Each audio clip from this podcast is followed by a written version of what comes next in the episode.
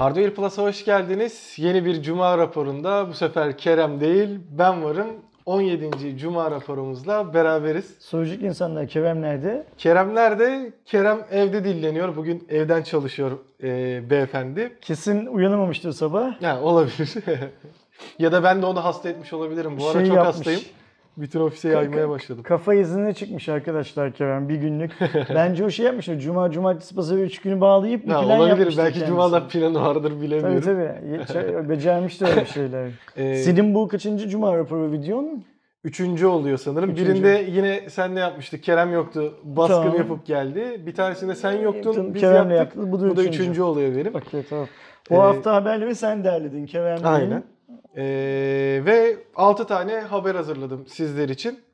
Ee, ilk olarak Bl- Blast Pro Series'den Blast başlamak Pro. lazım. Bu hafta sonu. Yarın direkt hatta. Ee, Türkiye'nin ilk defa uluslararası bir e-spor organizasyonu olacak CSGO üzerinden ve dünyanın en iyi e, Counter Strike takımları Türkiye'ye geliyor. Birincisi Geldiler. Astralis. Da, tabii doğru. Hatta ben e, basın lansmanına Hı hı. gitmiştim. Orada da e, takımlardan birçok kişiyi gördüm. Türkiye'nin en iyi takımı da karşılarında. Space Soldiers var tabii Hı hı. ki. Bizim oradaki en büyük şeyimiz olacak. Desteklediğimiz takım olacak. Bir de tabii dünyanın bir numarası Astralis de var. Hı hı. Ee, Ninja Sim Pi- Pyjamas da var. Miber'da var.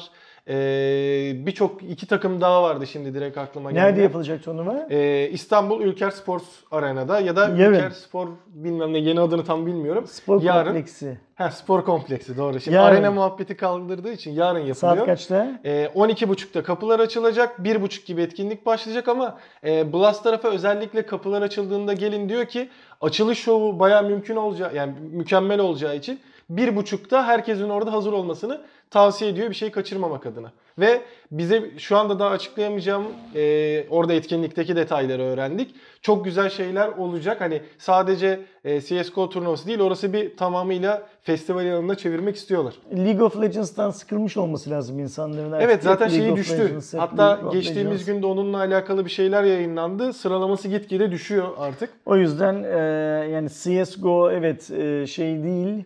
Yani yeni çok yeni bir oluşum değil bilmem ne filan filan. Ama sonuçta ben artık şeyden sıkıldım. 2-3 haftada bir işte pazar günleri bir tane League of Legends turnuvası yapılıyor olmasından. Evet sürekli Sıkıldım. artık o ama E-spor denildiği zaman akla sadece League of Legends geliyor olmasından da sıkıldım. aynen. Ya, Süper bir şey. Dünya- Türkiye'de şu an artık League of Legends karşısında mesela şey de artmaya başladı. Hatta geçtiğimiz günde Galatasaray şampiyon oldu. Wolf Team ön Wolf plana Team'de. çıkmaya başladı ama bu çok güzel bir Bu dünya çapında bir Evet. organizasyon. Buradan sonra da Dubai diye devam edecek galiba değil mi? Hı hı, Şey, Öyle seri. görünüyor. Ee, onun dışında işte 2019'da da baya bir şey var ama onları şu an paylaşmamamızı istediler. Ama çok güzel bir turnuva bekliyor. Zaten genellikle Kopenhag'da yapılıyordu. İlk defa e, Kopenhag dışında bir yerde yapılıyor. Orada da İstanbul'u seçtiler. iki yakayı Zamanı olan gitsin. Kesinlikle. Gidemeyen, İstanbul'da olmayan internetten izlesin. Evet, yanlış hatırlamıyorsam Cantu yapacak. Unlost'un e, Twitch kanalında bu e, şey canlı yayınlanacak etkinlik. Kesinlikle izleyin. Gelebilen de mümkün mertebe gelmeye çalışsın. Hani biletleri de mobiletten alabiliyorsunuz. E, 50 lirayla tabii VIP'ye kadar 600 liraya kadar çıkıyordu. Artık siz hani kendi sen, bütçenize sen hangi göre. bölümde izleyeceksin? Ben basın tarafında olacağım. Büyük ihtimalle oradaki basın bölümünde Tamam. izliyor, takip ediyor olacağız. Buradan e, şeyi Blast Pro'yu Türkiye'ye getiren herkese teşekkür edelim. Kesinlikle. E, getirenleri zaten izleyicilerin tanıyor olması lazım. Bizim dergimizin de köşe yazarları. Evet. Ozan'la Uluç Gaming Ozan- in Turkey Gaming Turkey şey organizasyonuyla geliyor. Teşekkürler kataloğu çeşitlendirdikleri için en azından. Aynen Ve şimdiden onlara başarılı bir organizasyon dileyelim. Ben çok merak ediyorum bakalım. Heyecanlıyım yani o konuda. Bir diğer haberimize geçecek olursak da e, sabah zaten videoda yayınlandı. Ben unutmam inşallah. Kartlara koyuyorum. Kart benim kafamda mı oluyor, senin kafanda mı oluyor? E, senin kafanda Okey, olması tamam. lazım. sanırım. Kartlara koyuyor. Yani koyacak öyle söylüyor. Unutmam inşallah. Direkt onlara dikkat ederim. E, bildiğiniz gibi Akdeniz'de bir İtalya'nın açıklarında e, İyon kasırga Denizi'nde. oluşamadı. Evet. İyon Denizi'nde. E, ismini Medicaid diyorlar hatta son şeyde Zu- Zuma mı öyle bir isim verilmiş yanlış e, bakmadıysam. E, Medicaid denmesinin sebebi Mediterranean ve Hurricane'in birleşimi yani Akdeniz kasırgası diyebiliriz aslında. E, Pazar günü sabah saatlerinde İzmir kıyılarından Türkiye'ye ulaşıp Pazartesi günü de İstanbul üzerinden yani Çanakkale Boğazı ve e, Marmara üzerinden dağılması bekleniyor.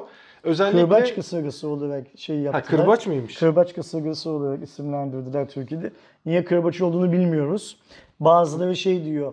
Gücünü işte İyon Denizi üzerinde alıp Türkiye'ye doğru çarpacağı için deniyor. Ama biz Amerika'da genellikle kasırgaların kadın isimleriyle Evet. isimlendirildiğini biliyoruz. Mesela Türkiye'de de bence bir ne bileyim Ebru kasırgası Olabilirdi aslında. filan gibi bir şey şey yapabilirdi. Herkes böyle kendisine e, kötü şeyi olan, hatırası olan bir kadın adını bulup onu dayayabilirdi Aynen. aslında ama En büyüğü de zaten olmuş. gelmiş geçmiş hatırlamıyorsam Katrina'ydı. Katrina'ydı. 2005 yılı olması lazım. Hani onun yarı şiddetinde tabii o 250 kilometreleri buluyordu. Bunun maksimum yani şey Meteoroloji Genel Müdürlüğü'nün verdiği bilgiye göre anlık olarak 150 kilometreye çıkabileceği genellikle 70-100 arasında gezeceği söyleniyor ama İstanbul'a da pazartesi günü geleceği söyleniyor. Geldiğinde etkisi İzmir kadar da değil biraz azalmış olacak ama sonuçta çok kuvvetli bir rüzgar bizleri bekleyecek. Meteoroloji böyle söylerken bağımsız hava tahmini raporu yapanlarsa 180 kilometre, 190 Aynen, kilometreye daha 200'e çıkabileceğini, bulabileceğini 200'e söylüyorlar. yaklaşabileceğini söylüyorlar. Tabii bu 200'e yaklaşma İyon Denizi'nden Türkiye'ye gelinceye kadar ister istemez Güney Yunanistan üzerinden de geçecek. Oralarda mı, İzmir'de, Bodrum falan o civarlarda Evet. mı, nerede olacağını Adalara mutlaka bilmiyoruz. etkileyecek. Bildiğimiz tek şey şu, bizim bulunduğumuz coğrafya yani, yani biz İstanbul'dayız ama Türkiye'nin bulunduğu coğrafyada ilk kez bu kadar şey e, güçlü bir kasırga Aynen. yaşayacağız. İnşallah ilk ve son olur. İnşallah. Ve inşallah önümüzdeki haftanın gündeminde işte bu kasırganın İzmir ve civarında yaşattığı, yaşatacağı sorunlarla ilgili bir şeyler görerek değil, geldi geçti ucuz Aynen, atlattık Ucuz atlattık modunda gibi. olur. Ama bu programı izleyen e, kasırgayla temas edecek, öncelikli olarak tema- temas edecek İzmir, Yo, Bodrum, olmaz gerçi. e, Kuzey şey e, neydi İzmir'in üstündeki o şeyin adı? Herkesin tatile gidiyor ya. Çeş yok şey Çe- üst tarafta Çe- şey. Alaç e, yok pardon. Alaçatı değil. Ya ada da var. Cunda adası var hatta. Ayvalık, vesaire vesaire gibi Dikili falan gibi yerlerde yaşayan arkadaşlar kendilerine mukayyet olsunlar, Aynen. dikkat etsinler. Öyle e, kasırga izleyeceğiz diye sokağa falan çıkmasınlar. e, tuğlayı Kafeler kafaya falan. yemek var, e, saksının kafaya düşmesi var. Evden, televizyondan izleyin arkadaşlar. En güzel kasırga izleme yöntemi budur. Evinizi korunaklı bir hale getirin. Buyurun bir sonraki haber Ee, Bey. sıradaki haberimiz Xiaomi'nin biliyorsunuz Mi 8 modeli çıkmıştı. Bir de yanında Explorer Edition isminde içini Hı hı. gösteren özel bir versiyon vardı. Şimdi de Mi 8 Pro ortaya İçini çıktı. gösterdiği söyleniyor ama aslında Ha, tabii içi değil. biraz yani. gösteren Hı. şeylik hani e, içini gösteriyormuş gibi bir model yapmışlar. Bu sefer de Mi 8 Pro geldi. E, en büyük detay aslında teknik özellikleri tamamıyla Mi 8 ve Explorer Edition'a benzese de e, ekrandan parmak izi okuyucusu var bu sefer. Hı hı. Çünkü 2019'da özellikle bayağı popülerleşecek gibi. Hatta Londra'da işte Kerem gidecek. E, Mate 20 Pro'da da bunu bekliyoruz. Ama Mi 8 de böyle yapmış. Hatta bu sefer e, şey tasarımı Huawei gibi olmuş. O geçişli renkler görünüyor. Ee, laptoplara da gelmesi beklenen bir özellik. Laptopların da ekranına parmağınızı dokundurarak Normalde işte ya mesela bu Ee, önümdeki laptopta var. Seninkinde var. Şurada bir parmak izi şeyi. Onun markası Lenovo mu? Lenovo. Lenovo'da var. HP'lerde genellikle Aynen. olur iş istasyonlarında. Şeyde falan. zaten Mac kullanıyor artık. Hı hı. Mac'te de Ee, şey üzerine laptoplara da gelmesi bekleniyor bu özelliğin. Ama ne kadar şey olduğunu hala da emin olamıyorum. Hani bir model geldiğinde elimize illaki görürüz de bu şuradaki özel bölüm kadar etkili olur mu? Çünkü sonuçta ekranın altına Yani koyuyorlar. bana ekranın bir cep telefonunun ekranına parmağımızı dokundurarak onun ekran kilidini açıyor olmak hiçbir şey ifade etmiyor. Çünkü ben zaten ekran kilidi, şifre falan kullanan bir insan değilim. Birincisi o ifade etmemesinin. İkincisi de şey yani bana bir yenilik gibi gelmiyor bu. Ama kullanılmaya başladıktan sonra insanlar memnun kalırlarsa, hayatımızı kolaylaştırdı derlerse güzel bir şey. Çok Çok işte kimse kullanmaz ya da kullansa bile hayatının kolaylaştığını hissetmezse o zaman bir yaptık olduğu teknolojilerinden bir tanesi gözüyle bakarız ona da. Yani ekstra bir özelliği olmadığı için de çok da e, bir şey katamıyoruz Mi 8 ama sonuçta ilgi çekecektir. Hani arkada değil de artık önde olması. E, bir diğeri de Google 20 yaşına girdi. 20 sene olmuş maşallah. E, tabii Türkiye'de de bir 15 senesi olmuştur herhalde. Um, daha sık 15 yıl sanmıyorum. 2000'li yılların başında yani şöyle bir şey var. Şimdi ben internete ilk bağlandığım yıl yanlış hatırlamıyorsam 1997. Ee, o zamanlar işte ağırlıklı olarak herkes Netscape kullanıyordu browser Evet. olarak. Yani Microsoft ürünü olan Internet Explorer'ı kullanmamak için insanlar Netscape kullanıyordu. bir arama motoru olarak kullanılan şey Yahoo'ydu. Hı hı. Ee, sonrasında Yahoo'dan işte Alta Vista'ya geçildi. Yani Türkiye özelinde konuşacak olursak.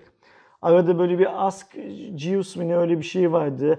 Doğrudan soru soruyordun. Yani hiç anahtar kelime değil soru Ha, soruyordun. soru soruyordun o sana, o sana cevap veriyordu. veriyordu filanlar var. Sonra işte e, Alta Vista'dan sonra e, Chrome Chrome dediğim şey Google'a geçildi. Yanlış Internet. Explorer'da Google arama. Ee, şeyde arama motoru olarak Google'a geçildi. Sanırım 2000'li yılların 2002, 2003 falan gibiydi ya da 2001 gibi miydi neydi? Yani ben ne zaman ilk bilgisayarımı aldım? Sanırım 2004-2005'teydi. Ben o zaman Google şey Google, kullanıyordum. kullanılıyordu. Yani Google 20 yaşında şirket kurulalı 20 yıl oldu tabii artık Alphabet hani şirketin adı o Tabii anlamda. tepe bir şirket oldu. hı. E, Türkiye'de yani dünyada dünyada da ben sanmıyorum 20 yıldan beri ağırlıklı tarayıcı olarak, şey, ağırlıklı arama motoru olarak Yani Google'ın 10 şey yapıldığını. vardır da 20 Yani yıl. Google'ın şeyi dünyadaki liderliği Yahoo'dan aldığı konuşulur her zaman. Yani o Türkiye'de işte biz Yahoo'dan Alta Vista'ya geçmiştik. Muhabbeti dünyada o kadar şey değildi. e, popüler değildi anladığım kadarıyla. 20 yılda sanki olmadı gibi. Şirket kurulalı 20 yıl olmuştur. 20 yıldır lider diyemeyiz. Ama şöyle bir şey var. En azından 15 yılı falan var. Yani en azından E, 15 yıldır da bizim Evet. arama verilerimiz, birçok verilerimiz Aynen şimdi öyle. gidiyor. Hele hele artık yani hatta buna Berkin abi fazla karşıydı. Ona göre de zaten şimdi Google Drive'dan bile şeye geçiyor. Ee, ben de hepsi Google'da artık hani battı balık yan gider gibi ama gerçekten detaylı baktığında 2003 2004'te galiba Gmail ilk kullanılmaya başlandı. o yıllar olması lazım. İlk evet. başlarda davetiye ile kullanabiliyordun. Her Kullanıcı farklı bir 10 kişiye kişiyi davet etmeye hakkı vardı. E-mail gönderip davet ediyorduk. Ben de o zamanlar çalıştığım teknoloji dergisinde bizim bir okurumuzdan davetiye Hı. alarak şey yapmıştım. Ee, ilk Gmail hesabımı açmıştım.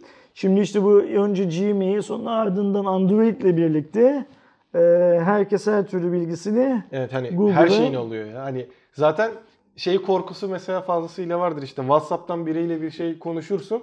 Direkt aramalarında o çıkmaya başlayacak kadar detaylı alabiliyor ama sonuçta birçok insan da vazgeçmiyor. Benim şu an önümde Chrome açık. Şu anda Google açık. Google'dan vazgeçilebilmesi için bir başka platform var mı dünyada? Yani onu o kadar geçirebilecek hani en büyük belki Microsoft tarafıdır diyeceğim ama Bing o kadar yeterli değil. Hadi kendi e, şeyi e, depolama hizmetleri falan filan OneDrive tamam iyi de e, bu kadar Yani kompakt olan yok Google'dan yani. şikayet etmek yerine oturup Google'a alternatif bir şey yapmak lazım. E tabii, o Gücü yeten adamın. mesele. O yüzden şikayet etme, itaat et gibi bir şeydeyiz, durumdayız. Ben bir sonraki haberle daha çok ilgileniyorum çünkü ne olduğunu bilmiyorum. Senin anlatmanı rica edeceğim. Tamamdır. Ee, PlayStation'da çapraz platform desteği Fortnite'ınla beraber geliyor. Şu anda beta testinde. Çapraz platform nedir?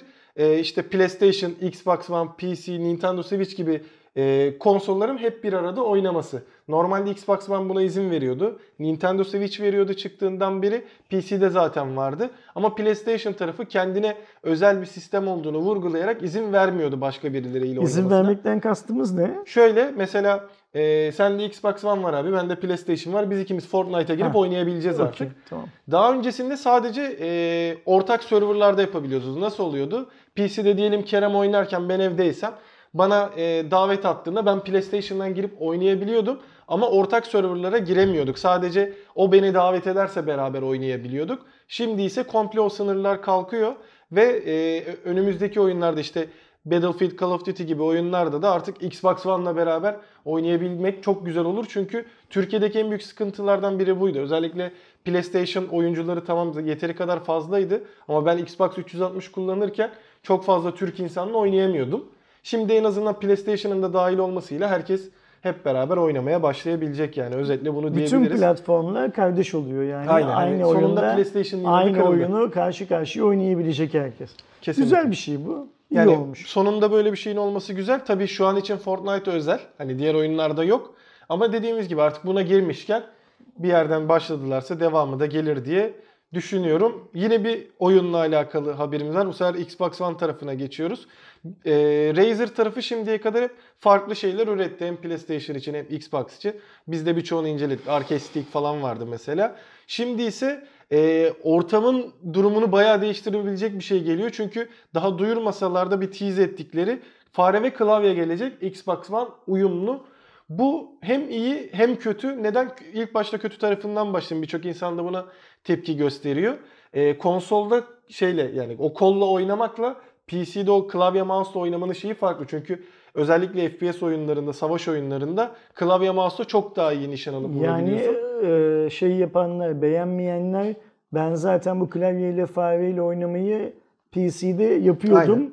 Xbox'ta ne gerek vardı diye beğenmiyorlar. Hem o değil hem mi? de üstünlük sağlamaya başlayacak bu sefer klavye mouse. Çünkü kol aynı ortamda Hmm, e, kolla okey. oynayanlara daha Yani fazla kill alabilecek. örnek veriyorum. Ben e, de klavye fare var. Ben klavye fareyle oynayacağım. Karşımdaki Xbox kullanıcısında klavye fare yok. O kendi kontrolörleriyle oynayacak. sana nişan alana kadar sen hemen Anladım. mouse'la çat diye nişan alıp öldürebileceksin. bir Hani- haksızlık olacağından şey yapıyor. ama bakalım bir tanıtılsın. Bununla ilgili belki İyi- şey olabilir. İyi tarafı ne? Hani bu kötü tarafı dedin. İyi Ee, tarafı ne? iyi tarafı sonuçta e, PC fiyatları benim düşünceme göre çok yükseldi. Gerçi konsol tarafı da öyle de hani konsolu en azından 3000 liraya alabilirken minimum PC'ye 4000-5000 vermen hı. gerekiyor.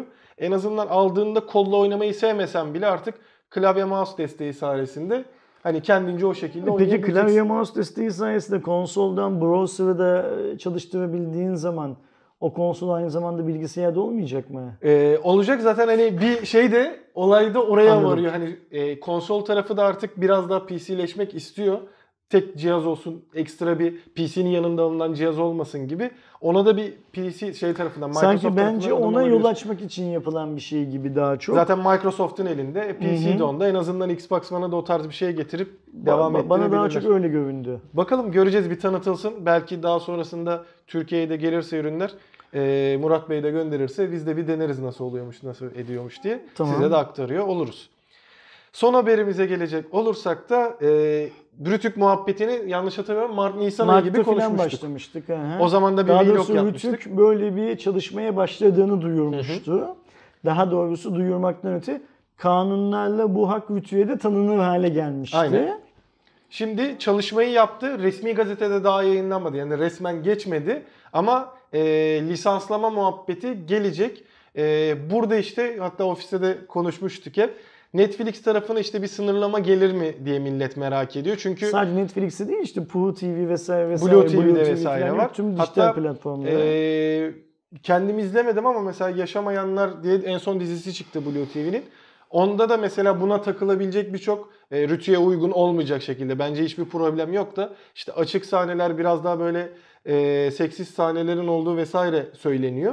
Bunları bu sefer yine TV'deki gibi buzlama Şimdi ve atlama gibi bir Nasıl bir e, kanun çıkacağını bilmeden onunla ilgili yorum yapmanın bir Hı hı. şeyi yok, faydası yok.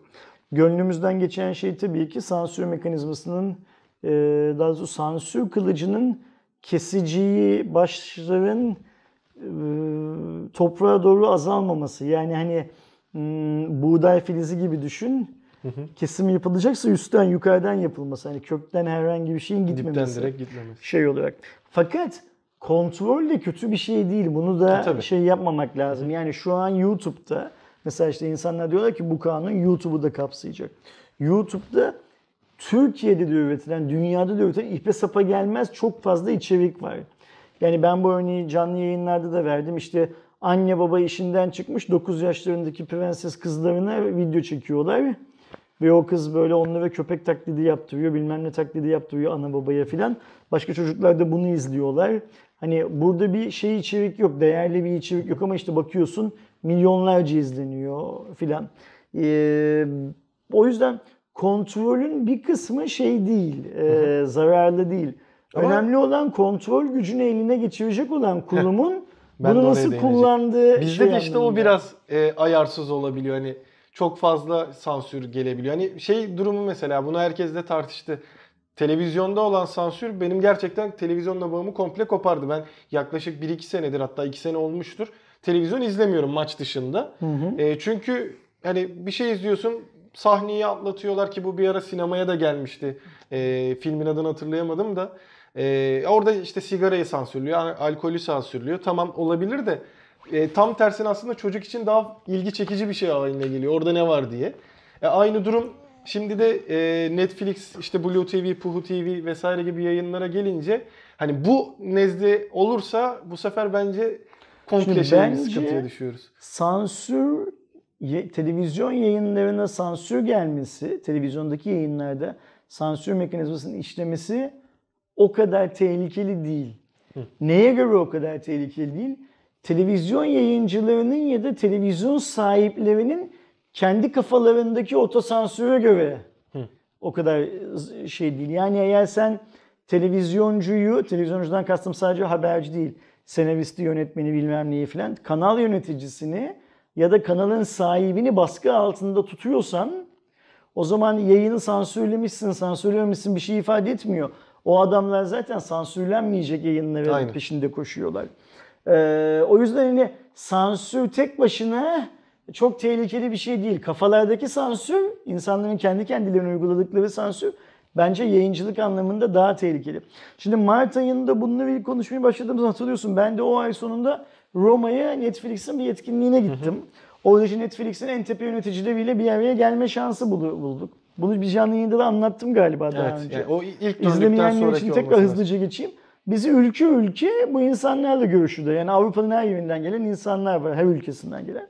İşte Türklerle de yanlış hatırlamıyorsam Polonyalıları birlikte aldılar. Hem CEO ile hem CFO ile hem yayından sorumlu, pazarlamadan sorumlu üst düzey C-level yöneticilerle görüşme şansı bulduk. CEO'ya tabii ilk bu soru soruldu. Zaten adam Türk gazetecilerin bu soruyu soracağından çok emin olduğu için hazırlıklı. Adam çok net şunu söyledi arkadaşlar. Netflix CEO'sundan bahsediyorum.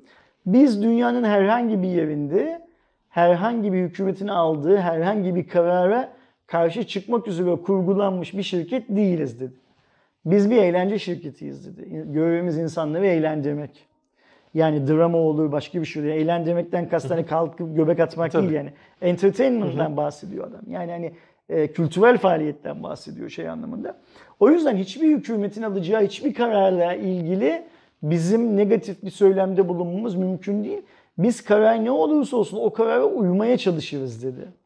Şimdi buradan sen ne anlıyorsun, ben ne anlıyorum, bizi izleyenler ne anlıyor bilmiyorum. O yorumu yapmak da çok doğru mu onu da bilmiyorum ama adamın söylediği laf bu. Adam ayrıca dedi ki bakın dedi bir kanun olmasa bile zaten çok dikkat edilen bazı şeyler var. Mesela nedir o bazı şeyler?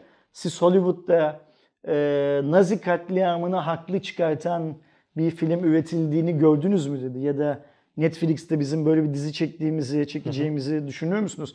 Gelmiyor mu buna benzer projeler? Geliyor tabii ki. Ya da Müslümanlara karşı vesaire. Keza aynı örneği verdi adam. Dedi ki işte dünyada bir İslamofobi yükseliyor. Ee, Bugün binlerce senarist İslamofobiyi e, şişirecek senaryolar üstünde çalışıyorlar. O senaryolar Netflix'e gelmiyor mu? Geliyor. Hollywood'daki yapımcılara gitmiyor mu? Gidiyor. Farkındaysanız bunlar çok fazla kabul görmüyor. Yani illa bir kanunla bazı şeylerin, hmm, düşüncelerin korunuyor Değerlerin. olması şart değil. Zaten biz bunu yayıncılık sorumluluğumuz olduğunu düşünüyoruz. Biz İslamofobi ile ilgili bir dizi çekersek, e, Müslüman ülkelerde de alın işte Türkiye var, başka Müslüman ülkeler var, izleyicilerimiz var. Dünyanın başka ülkelerinde yaşayan Müslüman izleyicilerimiz var. Bunları rencide etmiş oluruz. Bu toplara girmiyoruz dedi adam yani. Ve ben oradan şunu anladım. Netflix böyle bir şey olursa uzlaşmacı bir tavır. Şey, ha o uzlaşmacı tavırdan işte blurlemek mi sigarayı, içkiyi, Ya da belki argoyu almak mı? Dizi koymamak. onları bilmiyorum ne olacağını. Çünkü şöyle bir şey var. Onlar da işte bu bizim hala bilmediğimiz yasayı görecekler. O yasaya göre kalacak mıyız, gidecek miyiz? Kalırlar büyük bir ihtimalle. Yani Para o lisansı almak isterler Para tabii kazanıyor adamlar çünkü. Niye kalmasınlar? Hangi şartlarda kalacağızı filan filan ona göre şey yaparlar, belli ederler. O kontrol iyidir ama kontrolü de işte şey yapmamak lazım. Hmm, insanların başının üstünde bir demokrasinin kılıcı gibi Ve e, sallamamak lazım. Rütük üyeleri bakalım bu konuda nasıl bir çalışma yaptılar. Yani çalışmanın bittiğini biliyoruz. Yayınlandığında biz de zaten İnsanları şey memnun çekeriz. edecek mi çalışma? İnsanların sadece bir kısmını mı memnun edecek? Hep birlikte göreceğiz onun ne olduğunu. Uza Mustafa uzattık galiba biraz değil mi? Zaten haberlerimiz de bitti. Kapatalım. Aynen. Kaçıncı bölümü kapatmış Ee, olduk 17. Keremsiz? bölümü bitiriyoruz. Okey. Arkadaşlar e, Cuma raporunun 17. bölümünü Aydoğan'la birlikte bitirdik. Siz de lütfen bu konularla ilgili düşüncelerinizi videonun altında yorumlar kısmında bizimle paylaşıyor olun. E, Kerem önümüzdeki Cuma günü yataktan kalkıp işe gelebilirse 18. bölüm Cuma raporunda Kerem'le birlikte burada oluruz. Gelmezse keyfi bilir Aydoğan'la kaldığımız yerden devam ederiz. O güne kadar kendinize iyi bakın. Görüşmek üzere. Hoşçakalın.